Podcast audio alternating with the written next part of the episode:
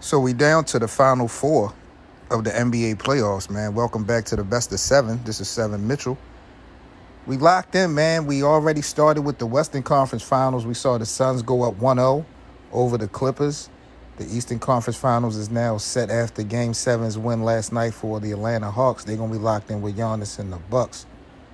So the interesting thing to me is none of these four remaining teams in the playoffs have won a title since the NBA ABA merger back in the uh, 90 in the 76-77 season. So it's going to be kind of interesting, man. We're going to see history being made, of course, but in a special way, one way or another, in four splits. But if you look at the Clippers, if Paul George and the Clippers win the finals, how big of an impact is that going to be? I think it's going to be huge. If Kawhi is not able to come back for the rest of the season, which I predicted, and Paul George and them guys are able to still, you know, pull it off, because they didn't play bad against Phoenix. You know, I think that's still going to be a good series. But if the Clippers are able to pull this one off, that's going to be huge. Huge for the organization, huge for Paul George. And the conversation will definitely start as far as who's the team in LA. I mean, we're just going to keep it a buck. We know how the millennials do. Now, the Phoenix Suns on the other end, if they would have won the NBA championship, how much of an impact would that be, man? That would be tremendous. Chris Paul finally would get a chip. Devin Booker, who I've been following for a minute, he is definitely coming to his own this year, especially in the playoffs.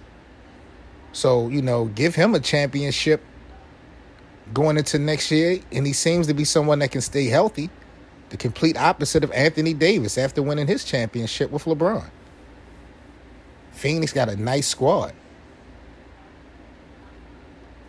I think if they are able to get over the hump this year, I don't think it would be a one and done for the Suns. They would be a team that would definitely be a threat every year, regardless of what the Lakers do, regardless of Golden State getting healthier.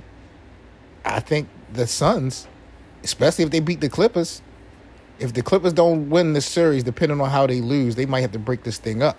So that's one other thing. Giannis and the Milwaukee Bucks, if Giannis and company win the NBA title, Giannis really needs this. Two time MVP. He's been criticized big time. He declaimed KD the best player in the world while playing against him this season in the series in the playoffs. I was real critical of that.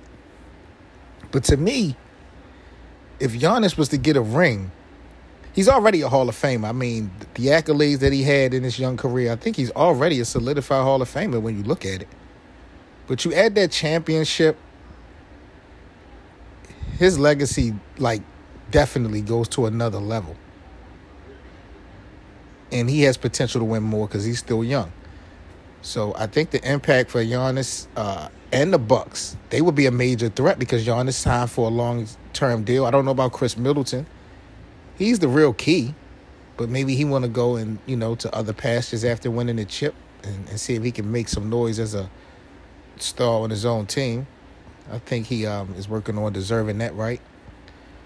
But I think Milwaukee, if they keep the pieces in line, maybe they could definitely be a threat for things to come if they win a championship.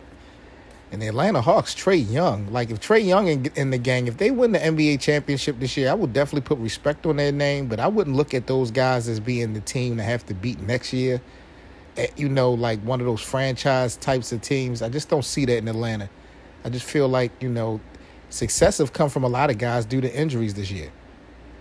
But you know, the respect will definitely be there. Trae Young, his legacy will definitely be enhanced. You know, having a championship at his young age, but even if they were to win it, going into next year with everyone being healthy, and feel any type of threat from Atlanta next season. Ah, it's pretty interesting though, man. I think if I think the Clippers though, out of these four remaining teams, I think the Clippers, if they win the championship, I think they would probably have the biggest impact on the organization. There would be so many storylines that will be let up going into the uh, next regular season. So that's really I'm, I'm at with it. Let me know what you guys think about this, man. You're now rocking with the best. This is the best of seven sports talk. I'm Seven Mitchell. Like, comment, and subscribe to the channel. Y'all stay safe. If you guys would like to support the network, Links are in the description box. Peace.